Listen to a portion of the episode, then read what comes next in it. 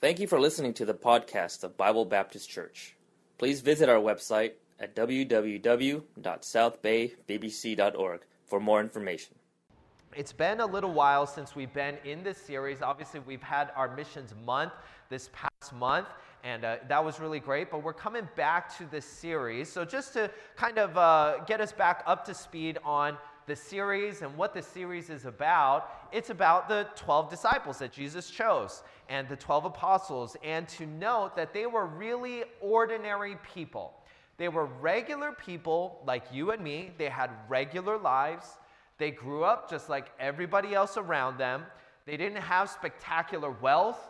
They didn't have some special education to train them up to be the next rulers or noblemen of the day. They were just regular, common, ordinary people. They were not especially blessed with some great talents or abilities or opportunities or money or any of these things. They were just ordinary people living ordinary lives with ordinary jobs, with ordinary families who simply trusted in God. And God used those people who trusted in God to do some great things. And that's the emphasis of this series, which is that God uses ordinary people, which is great because we are all ordinary people. Amen? We're all ordinary people, which means God could use any of us. You don't have to be a billionaire for God to use you. You don't have to have the highest IQ for God to use you. God is sufficient. And so today we're going to take a look at three disciples for the series. We've kind of been taking a look at one disciple at a time, and really, uh, for some, that was not even sufficient to take a look at their lives and all that they said and all that they did that's recorded in the gospel. But we're going to take a look at three this morning because, well, quite frankly, not a lot is said about them, but still we can learn something. So let's take a look at the first. The first is James, and we might title him, if you will, the silent disciple. Uh, not because he didn't say anything, but because we don't know anything that he said. We don't know that he said anything. We don't know that he did anything. We, none of it's recorded, at least. So, uh, really, when you take a look at this verse, you see that James is the son of Alphaeus. That's pretty much the only thing we know about him that his name was James and his dad's name was Alphaeus. And that's it. All right? Four gospels, and all we know is his name and his dad's name. So, what could you possibly learn about a disciple of Jesus Christ when you don't know what he said, you don't know what he did, you don't know his responsibilities among the group, you don't know how he served, you don't know any of these things. We just know he was one of the 12, he was picked by Jesus, and his name was James. Well, there's a couple of things that we can learn. First of all, people don't always recognize your service for God. Now, we don't know what James did, but we know that James did something, right? I mean, he was one of the disciples. So that means he was doing something. He was with the disciples, maybe helping, you know, for instance, when they had uh, the feeding of the 5,000, remember Jesus told the disciples, have everybody sit down in groups of 50, groups of 100, and then go distribute the food. And at the end, go pick up some baskets and collect all of the food and bring it back, you know, and collect it all there at the end. Well, James was doing some of those things. You know, James was participating in some of those service areas. Of course, we don't know anything that James actually said. None of it's recorded for us, but I'm sure that James didn't go through three years of ministry with Jesus without saying anything. He must have said something, right? Must have been saying something to people who are around, trying to help them, trying to comfort them, maybe thinking about some things that Jesus said and, and passing along to somebody else. And, and so we know that James did something. We just don't know what he did. We, we know that James said some things. We just don't know what he said. And I'm sure that James made a difference. We just don't know that difference that he made. Which means that for us as people who have, if you trusted Christ as your Savior, if you committed yourself to following God, you can make a difference even if no one knows what you did. Amen? Amen? Nobody needs to know what you did for you to make a difference. You know, how many of you are like me? If you go up to a car, you pop open that hood, you look inside, and you're like, there's a lot of things in here. I don't know what they do. all right? I know that's the engine. All right? I know that. I know that's the battery. All right? I could tell that. There's a box over here. Not really sure what that does. All right. There's a little place where you pour a liquid in there. I'm not really sure what you're supposed to pour in there. I let somebody else take care of a lot of those things. And maybe you pop open your hood and you're like, I don't really know what this thing does or what that thing does. But we do know every part in there does something. And we know that every part in there is something that you need. Amen? You can't just be like, I don't know what that does. Let's get it out of here. All right? That what is that? I mean, let's pull it out. You can't do that. You know every part in there is important.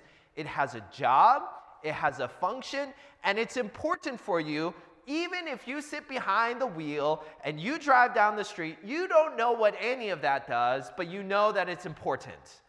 And God wants every believer to know you're important. You have a place in the ministry. Maybe the person next to you doesn't know the kind of service that you participate in. Maybe the person that's sitting in front of you, maybe the person who's been serving here for a little while, maybe there's been somebody who's been here for a little while, not really sure some of the things that you're doing, and, but you're doing something. You go home every single day and you pray for your church. You're praying for your pastor. You're praying for your life connection leader. You're praying that God would use them. You pray for uh, spiritual protection. You pray that God would use different members of the church to be able to witness to other people so that they would hear the gospel. And you're praying that God would use them, that God would use you. Hey, that's something that maybe nobody else sees, but that's important. And that's something that every single one of us can do. Maybe you're the kind of person that you get involved with something and you show up a little bit earlier before everybody else is here and you, you, you set up some things inside and sometimes during the middle of service even there's some, something that needs to be taken care of and, and somebody's helping to take care of those things. Maybe not everybody recognizes those things, but you're doing something. You know, I think about, you know, Mrs. Brooks, she's over there with the, with the kids class and, and uh, thank God for Mrs. And uh, Joyce, she's over there helping and, and able to take the kids over there every single week so faithfully. She comes and she serves and she teaches the kids and she pours her own time and resources into helping the, the children to learn the Bible and also to help all of us to be able to sit here to hear the word of God, to sing uh, uh, praises to his name. We think about those that work in the nursery. I know that we got a big rotation, and a number of ladies go in there, you know, once a month, twice a month, and Lydia's overseeing all of that. And, and uh, praise the Lord for the nursery workers, amen? Yeah, praise the Lord for that. I'm thankful for that. I had kids that were in the nursery. I have a kid still in the nursery. And I praise the Lord for that. That's wonderful. But you may come in and not realize, man, there's somebody that's overseeing that. I know that there have been times when, you know, Lydia and my wife and others, you know, they were in there every single week. Sometimes more than just one session. She would be there, like Lydia might be there at 9.30 and then something would happen. Somebody would be sick or something like that. And then she'd also come at 11 o'clock. And so she would be watching other people's kids for three hours in a row. And, and she wanted to do that in service. And, and sometimes people don't know all of these things, but what you do is important. Amen. Every single one of us. Whether you're just, you know, going to your workplace and, and trying to be a witness, trying to be a light to people there, your coworkers, nobody ever sees that. Nobody, uh, you know, may even hear about that. And sometimes people come and tell me, you know, I'm witnessing to my coworker. You know, I invited this person. Can you pray for them? You know, that's wonderful but not everybody always sees or recognizes what you do. One of the reasons why there are so many Baptist churches here in America is because of a man that most people have never heard of. Uh, he had heard about this place early in the, uh, you know, I think in the 1700s, maybe 1800s actually, about North Carolina. And there were no churches that were there. You know, there's a big need for churches there. And so uh, this, this man, Shubal Stearns, went down to North Carolina. He and his wife, they didn't have any kids, never had any kids, and brought some family members down, went to North Carolina, and started Sandy Creek Baptist Church. Just began to preach the gospel. People got saved. The church began to grow. And, and people out of that church began to start other churches. And they started different churches all around North Carolina and soon in other places. It's been estimated that there are thousands of Baptist churches here in America that have been started because of that church. That one church, out of that church, other churches were planted. Out of those churches, other churches were planted. But I'm, most of you probably never heard of Sandy Creek Baptist Church. Some of you, probably, most of you have probably never heard of Shubal Stearns. I never heard of him until I went to Bible college. Right? You'd never heard of him too, maybe? right? Uh, we didn't know about these people and, and the, the service and the ministry and the preaching and things like that, but he made a huge difference. So you don't always need to be recognized to be able to make a difference for God. But we can always we can also see that you always get rewarded for your service to God. Every single time that you serve God is rewarded. Now the question is when, where, and from whom? When you serve, when do you get rewarded? Where do you get rewarded? And from whom do you get rewarded? Do you want your rewards now or do you want your rewards in eternity? Do you want your rewards here on earth or do you want your rewards in heaven? You know, Jesus in Matthew chapter number six said, Lay not up for yourselves treasures upon earth, where moth and rust doth corrupt, and where thieves break through and steal, but lay up for yourselves treasures in heaven, where neither moth nor rust doth corrupt, and where thieves do not break through nor steal. So, do you want your treasures here on earth, or do you want your treasures in heaven?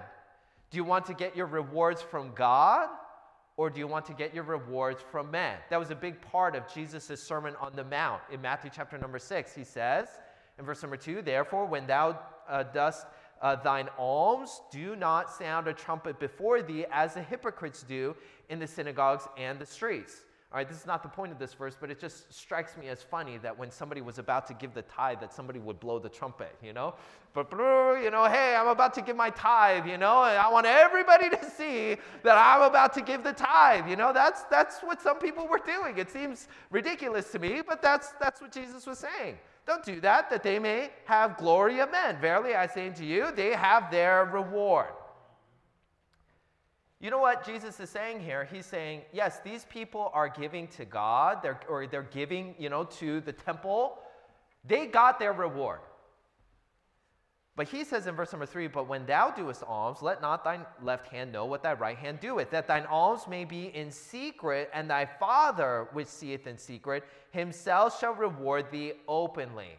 You know what Jesus is saying here? He's saying when you give your offerings, when you give your tithe, you know, you would go to the temple area, there'd be a collection area there, and everybody could see whether you put something in there. They could see how much you put in there. What Jesus is saying is if you do that so that everybody else could see, see what I'm doing here?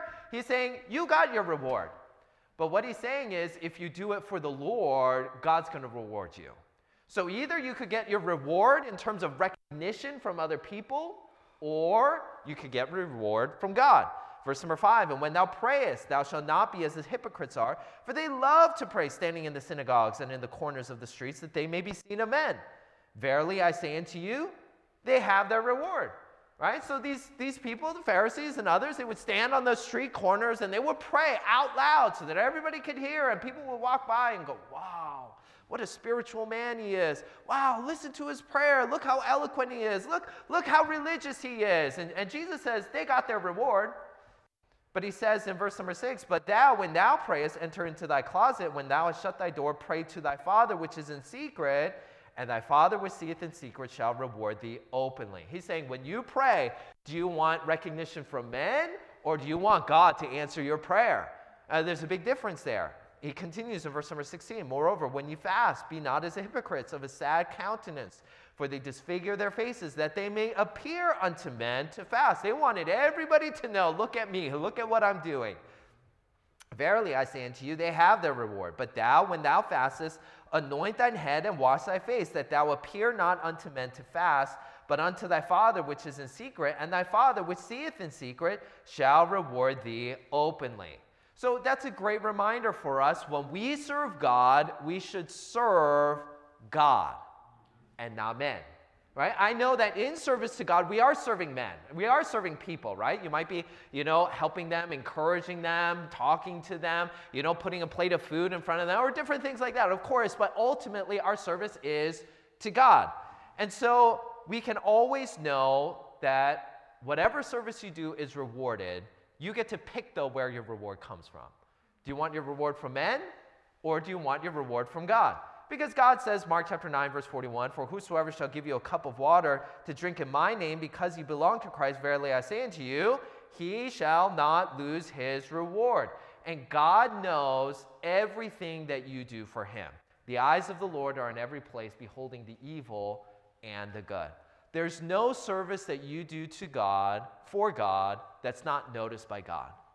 All right, sometimes people do things here around the church that nobody else notices, nobody else sees. I, I still think back often to the time when I first uh, was called into full time ministry and uh, I was working at my, uh, what I call my home church, the church that I grew up in. I was a teenager there, went to camps, you know, through the church and things like that. And uh, so when I f- first started working as an intern, I didn't have an office area. I worked in the sound booth.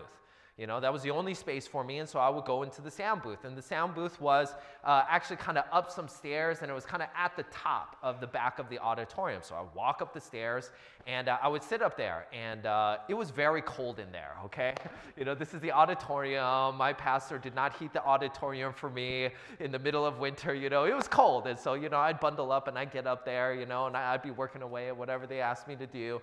I remember one of the days, you know, people will walk in and out. The assistant pastor will walk in and out, sometimes grab something, you know, check some different things. And then one day somebody walked in, and I thought nothing of it. I thought, oh, maybe it's, you know, uh, Pastor Schellenberger, maybe it's Pastor Farinella just walked in or whatever. And then I heard some sounds up towards the front, and uh, they continued for a little while. And so I was like, I wonder who that is. That doesn't sound like Pastor. And I, I stepped up and I looked down, and there was one of the, the ladies of the church and uh, she had come down, and on the sides were these handrails. There were these brass handrails.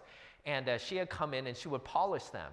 And so that was her ministry. She would just come in in the middle of the week, just walk into the auditorium, polish those handrails, and then she would go home. And I was thinking, I had no idea that she did that. It didn't even cross my mind that handrails needed polishing. And then on top of that, I didn't realize that somebody was actually polishing them. I didn't know that. And sometimes there are things that people do that you don't know about, that I don't know about, that others don't know about. But God sees every single one. Every single time that you serve Him, every single time that you pray, every single time that you decide to obey, God notices. And so our reason for service matters. In Colossians chapter 3, he says, Whatsoever you do, do it heartily as to the Lord and not unto men. Knowing that of the Lord ye shall receive the reward of the inheritance, for ye, for ye serve the Lord Christ. But he that doeth wrong shall receive for the wrong which he hath done, and there is no respect of persons. So our heart and our attitude ought to be you know what? I'm doing this in service to the Lord, and I do this in order to receive my reward from the Lord and not from men. I don't know why exactly God decided you know, which passages and which instances and which words to be recorded. But, you know, Peter and James and John, they get all the glory, right? They're, you know, we know all about them and the things that they did. And Peter walked on the water and all of that kind of stuff. And, and uh, you know, he was serving. And we, we know some of those things. And we think, wow, Peter, what a great disciple. You know, James and John, you know, they weren't perfect, but they did some great things. You know, James here, though, he did some great things too for the Lord. You know, he wanted to serve God. He just didn't get the recognition from people today. But you know what? He got his recognition from the Lord. And he got his reward from the Lord. So that's the first thing that we can see from James. That James, is, we call, I call him the silent disciple because we don't know anything about him. We don't know what he said and we don't know what he did. The second thing that we see, or the second disciple that we see, is Simon. Simon is the spirited disciple. That's what I call him. So uh, we saw that he's called Simon, called Zelotes.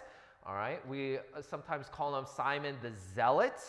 All right, in another passage, he is called the Canaanite. All right, I always thought the Canaanite meant that he was from Canaan or something like that. Okay, that's not what it means. It basically means the same thing. It's that he was part of a political party that was called the Zealots.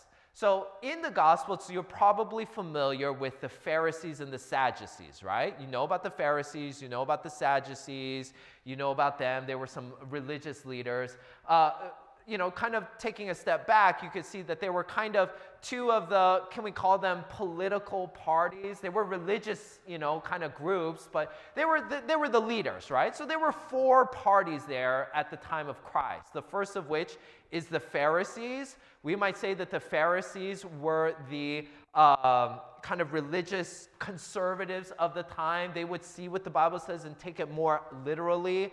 The Sadducees were a little bit more liberal. They had some different kind of beliefs. And so, well, the, you had the group of the Pharisees and you had the Sadducees.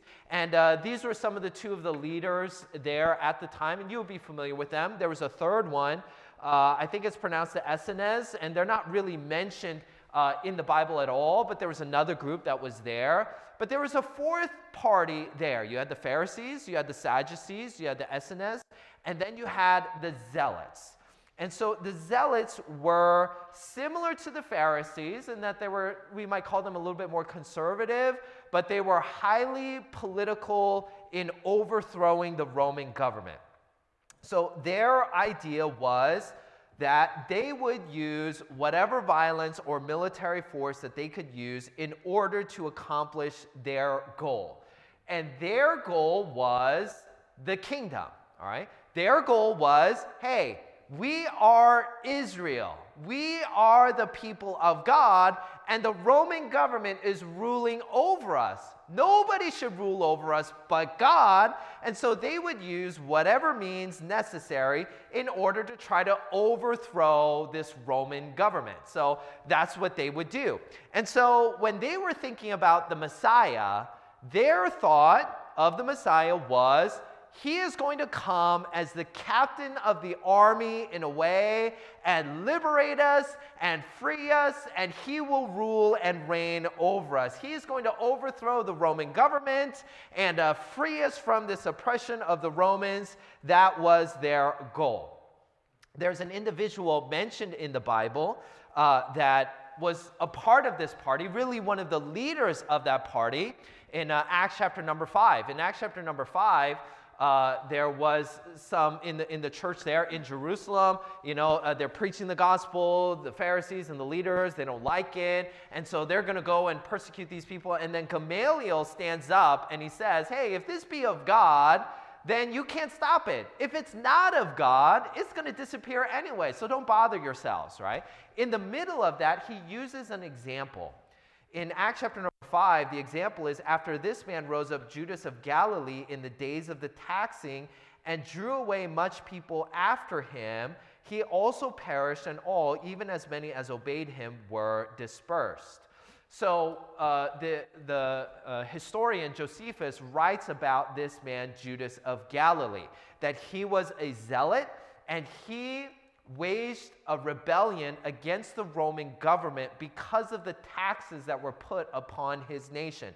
And so he gathered a bunch of people together to try to rise up against the Roman government.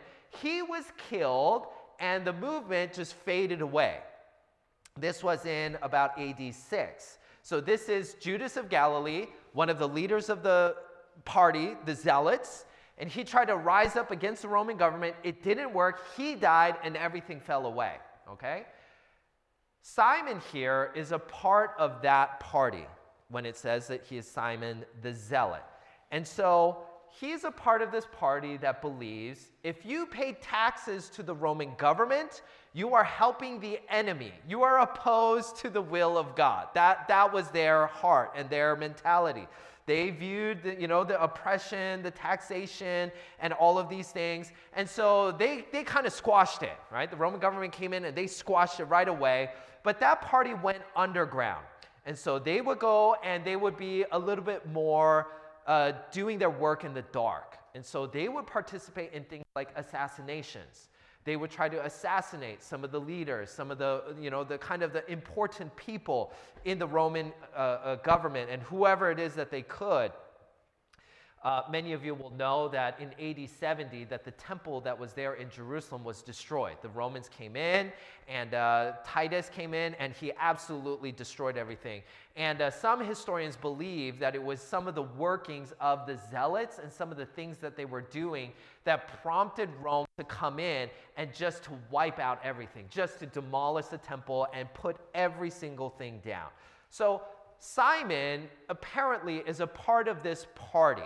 He is a, a man who has this belief of we shouldn't have the Roman government. We should be free. We should use military might if we can, violence, whatever is necessary. Uh, that's, that was kind of his mentality. And he was known for that because in the list, he's called Simon the Zealot, right?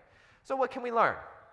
Well, one of the things that we can definitely know about Simon was he was definitely passionate, right?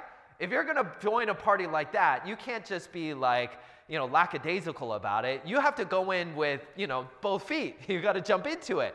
And so Simon was passionate about this movement, about this belief.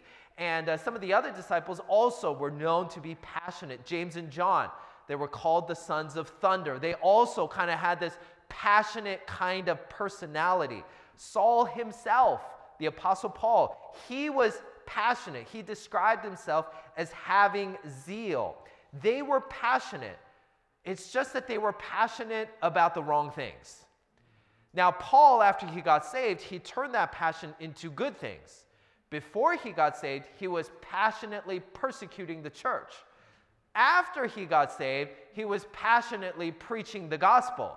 He was helping churches and encouraging believers. He used that passion in the right direction. That's important because everybody is passionate about something.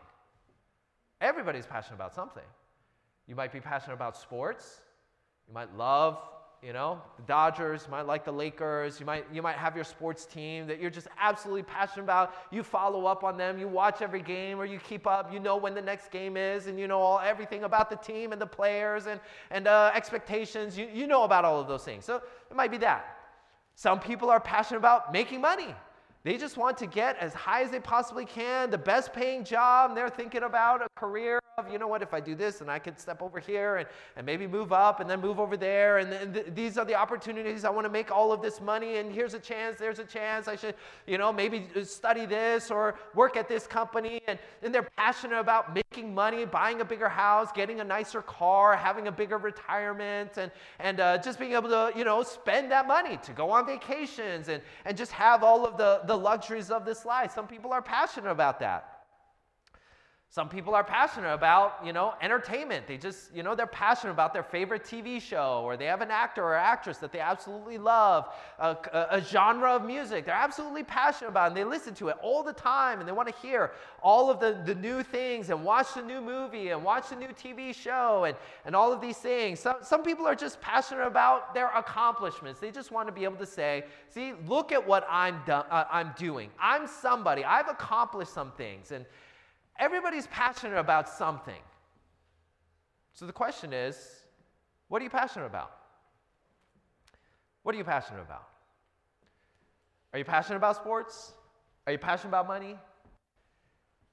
Are you passionate about God? Are you passionate about learning the Word of God? See, Simon, he was passionate. He was just not passionate about the right things at first. He was passionate about the wrong things. But it's good to be passionate. It's good to have a zeal, but to have a zeal for the Lord. Colossians chapter 4, verse 13, Paul, in writing about a man, Epaphras, he says, For I bear him record, I bear Epaphras record that he hath a great zeal for you, and them that are in Laodicea, and them in Hierapolis. This man, Epaphras, he was zealous. He was passionate. You know what he was passionate about?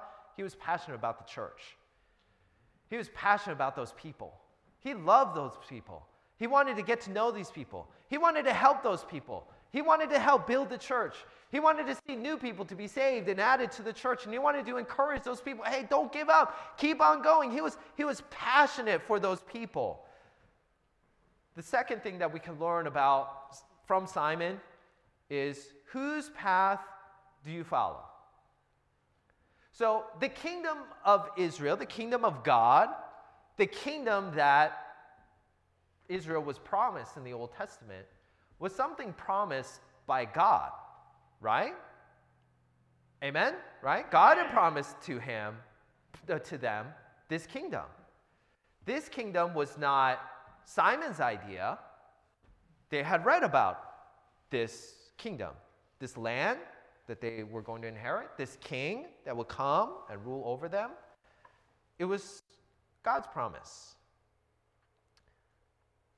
But the thing is, these zealots wanted to do things in terms of accomplishing this separate from how God wanted to do it. God wanted to give a kingdom, but he wasn't going to do it this way, was he? He wasn't going to use some uprising rebellion of people that we're going to overthrow the government and overthrow the government, and that's how God's going to establish the kingdom. Okay? That was not God's way. See, we can want something from God's word, but we can still do it the wrong way. A great example of this is Jacob from the Old Testament. Okay, if you know the story about Jacob, Jacob and Esau, they were twins, right? So Jacob and Esau, they're born, and remember, God told Jacob's mother that the younger would rule over the elder, right? It was God's plan for Jacob to be the one that we would know of as today. We, you know, the nation of Israel is named after Jacob. God changed his name to Israel, right? So that was God's plan all along. But do you remember how Jacob tried to get those things that God had promised? You know what he did? Remember when Isaac thought, you know what, I'm getting kind of old here and uh, I might die soon. Um, you know, Esau, why don't you come and I'll give you my, you know, final blessings. And uh, go out there, go hunt, find some, you know, meat, bring it back to me. I'll eat it and I'll bless you. And so Esau goes and takes off. Rebecca overhears this and she says, Here's my chance. All right, Isaac's going to bless Esau, but I want Isaac to bless Jacob. And so she runs over to Jacob and says, All right, here's the plan. Esau went out to go get meat, but you know, it's not that easy. It's going to take a little while. And so, Jacob, here's what you're going to do. I'm going to go take one of the animals from the flock that we have. I'm going to kill it. I'm going to make some food, and you bring it into your father. Your father will eat of it, and he will bless you. And Jacob is, says to his mom, But mom, I don't look anything like my brother. Esau, he's a hairy guy. I'm smooth. I don't have any hair. He's going to immediately know, hey, you are not Esau. And so she says, All right, here's what I'm going to do. I'm going to skin the animal and I'm going to put the animal skin on your arms and on your neck. And so it'll fool him. Uh, I don't know how hairy Esau was, but if you put animal skin on here and it fools, you know, your dad, okay, so Esau is definitely an interesting guy. But Jacob does it. He goes in and Isaac's eyesight is not so great. He can't exactly see. Isaac says, Who is it? And Jacob says, What? He says, I'm thy firstborn, Esau. He lies. He lies to his dad. And he comes in, and you know, Isaac's not convinced.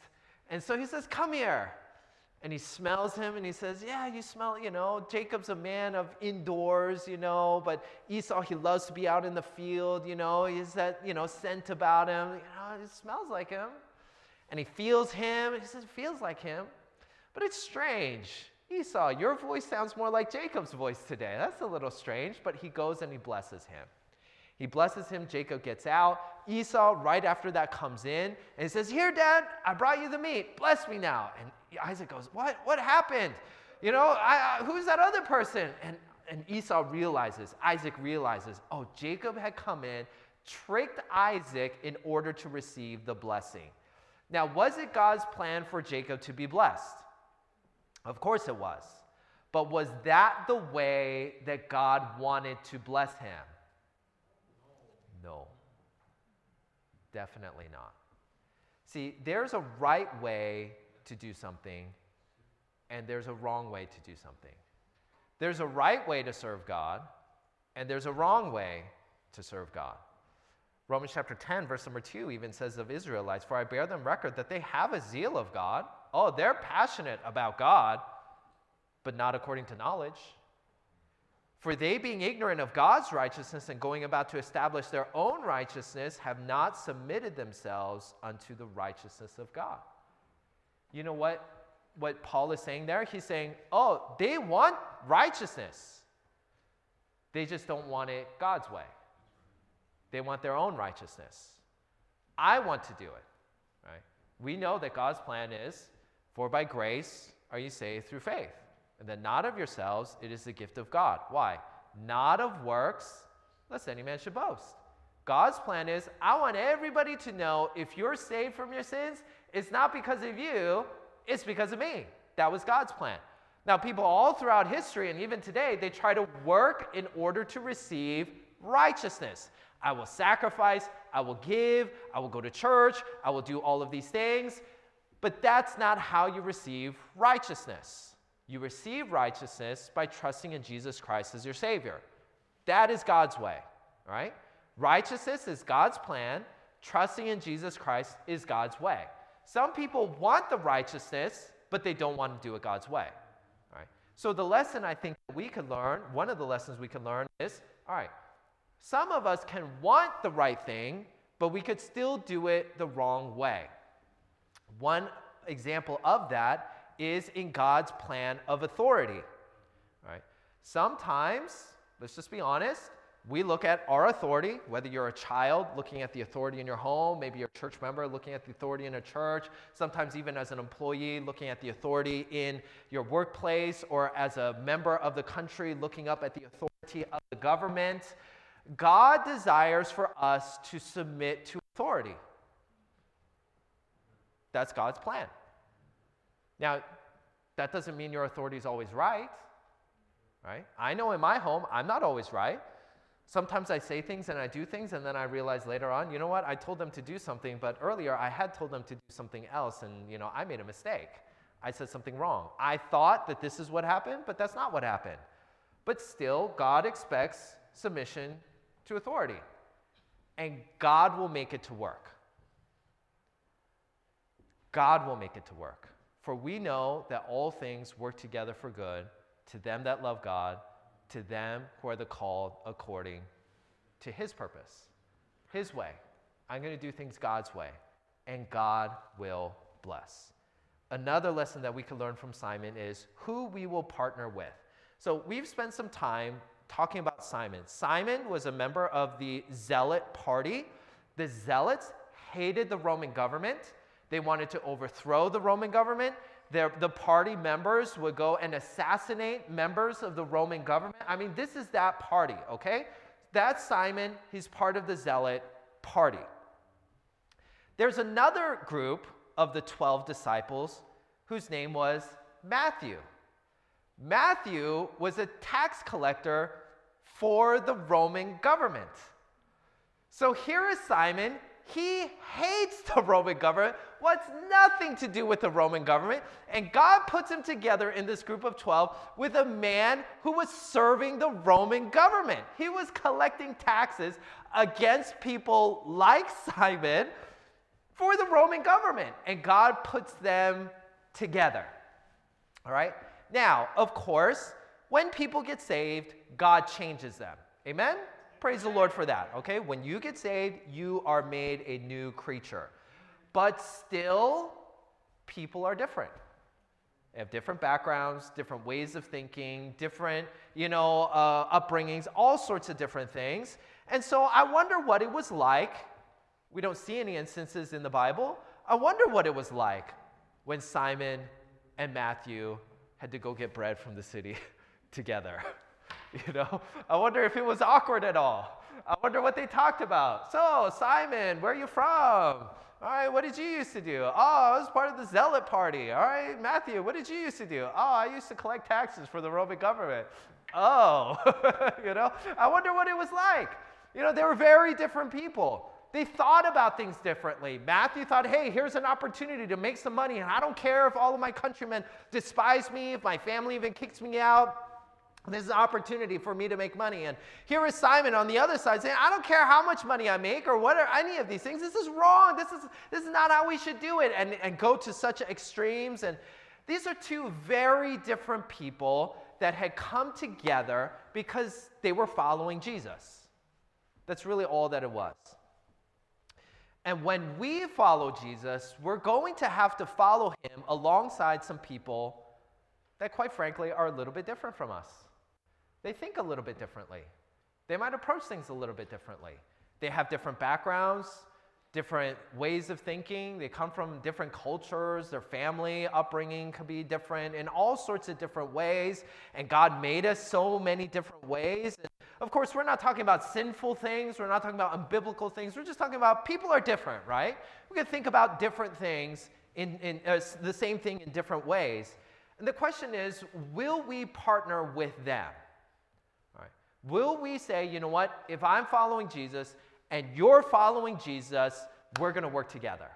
We're going to we're going to serve God together. And in many ways, that's God's will. Not for us to just be siloed in everybody who thinks and acts and, and is brought up in exactly the same way. We're going to be over here, and you all people who think a little bit differently, you serve God, but you serve God over there. God wants us to be together.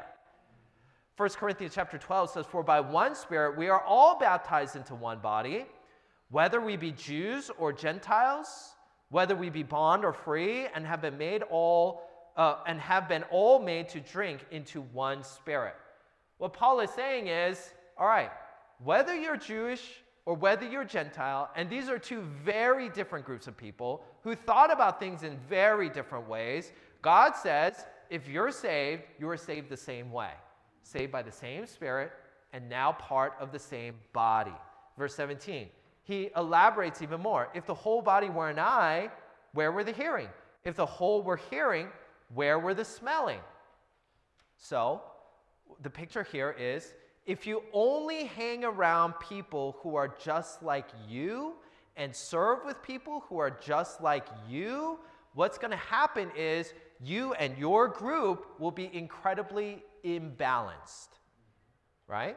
Because if all of the people who are the eyes, if we could use that illustration, of the church only hang around the people who are the eyes, they see everything, but they hear nothing. They do nothing because they don't have hands, they don't have ears, they don't have feet, they don't go anywhere. Oh, they see everything, but they can't do anything about it. And they can't go over there, and they can't tell anybody. All right? Now, on the other hand, if you just have all of the mouthpieces together, oh, everybody's talking, everybody's got something to say, but nobody's listening, right? Nobody's going to do anything about it. So, what we need is we need people who are not like us. Amen? You know what that does? It helps keep us balanced.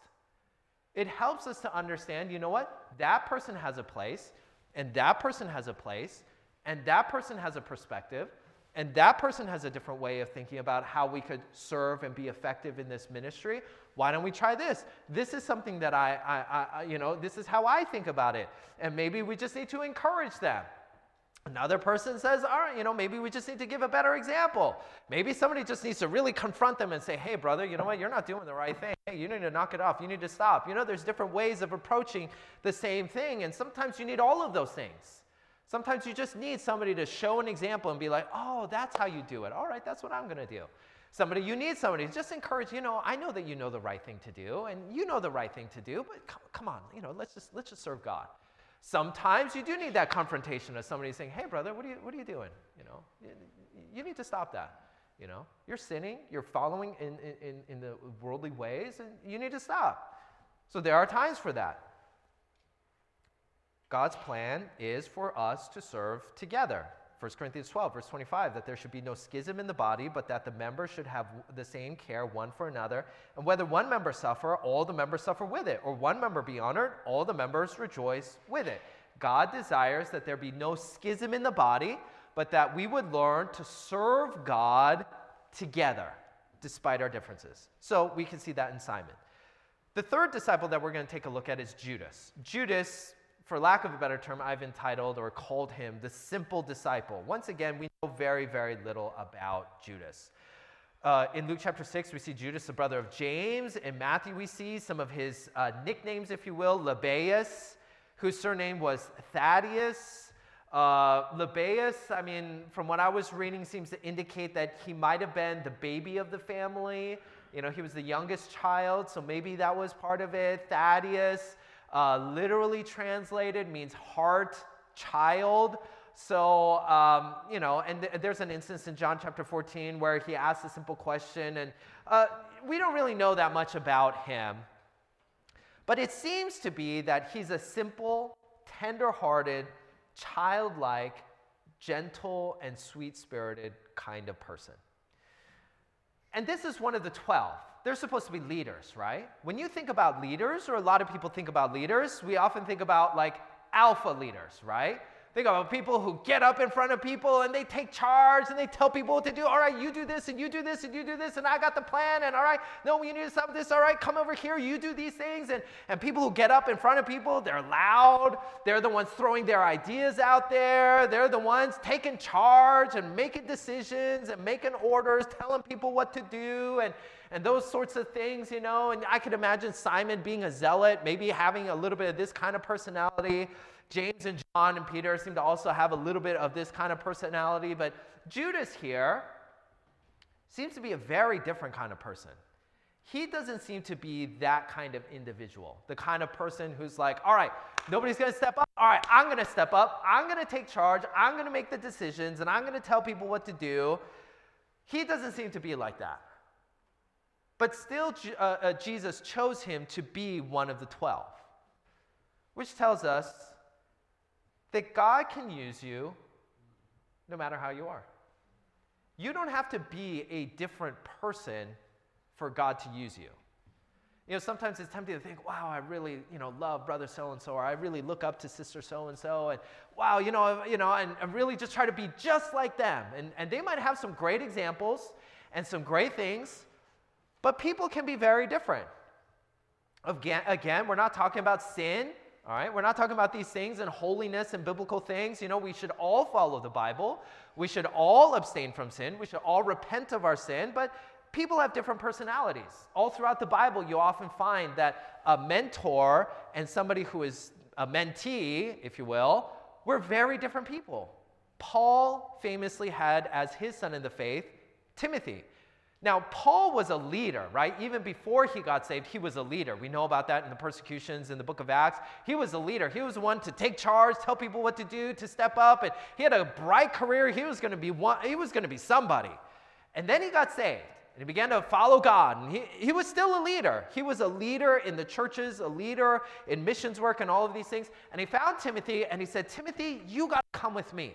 And so he drags Timothy along with him, and Timothy follows him in the ministry. But it seems like Timothy was a very different kind of person from Paul. Paul did not pick somebody who was just like him. He pull, pulled this man into the ministry that was very different from him. When we read in 1 Corinthians chapter 16, uh, he writes to the church at Corinth, if Timothy comes to you, he says, now if Tim- Timothy has come, see that he may be with you without fear, for he worketh the work of the Lord as I also do. So it seems to be that Timothy is a little more of a timid kind of individual.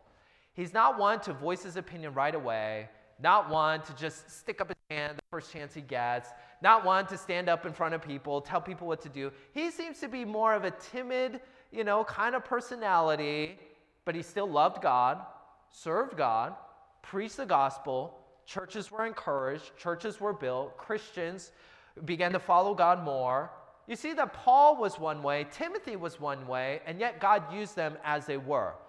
God didn't say, Timothy, you got to be just like Paul, all right? You got to stand up in front of people just like Paul and got to act like Paul. No, he said, Timothy, you're a different kind of person. I'm going to use you in a different kind of a way.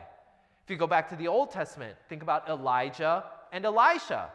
Elijah was a man that everybody was like, whoa. He was a fiery personality kind of a guy. And by fiery personality, we mean he literally called down fire from heaven, right? On Mount Carmel, he called down fire from heaven. God bless his prayer.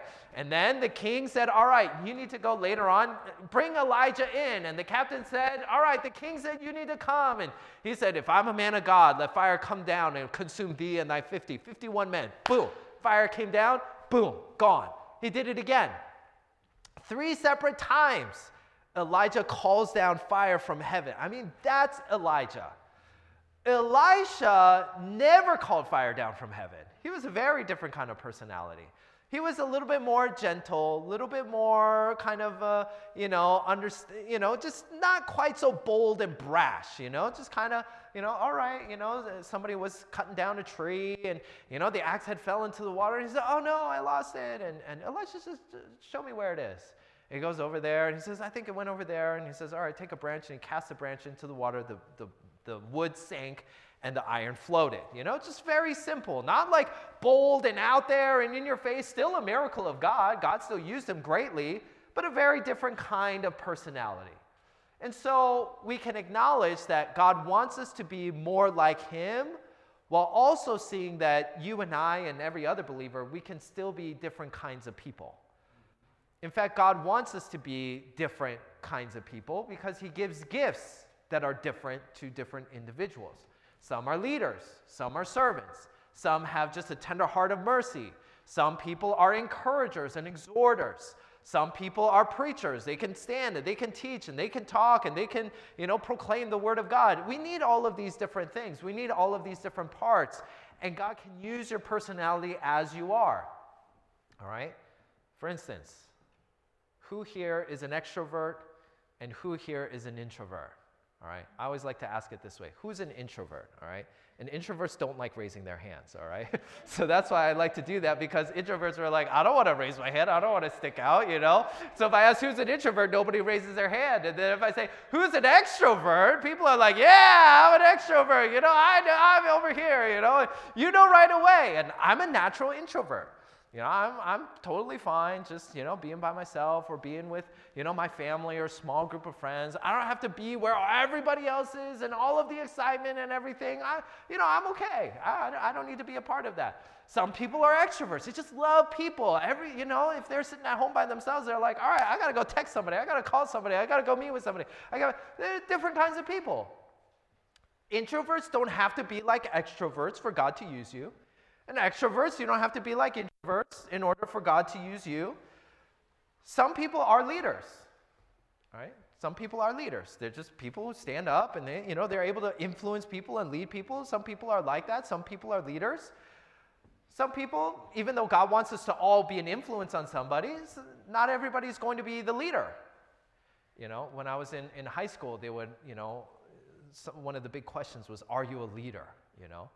And uh, you know i'm a leader because of this and that you know and stuff like that and i, I read about uh, this one girl who was honestly looking at the question and going like am i a leader honestly like no and so she wrote, No, I'm not a leader.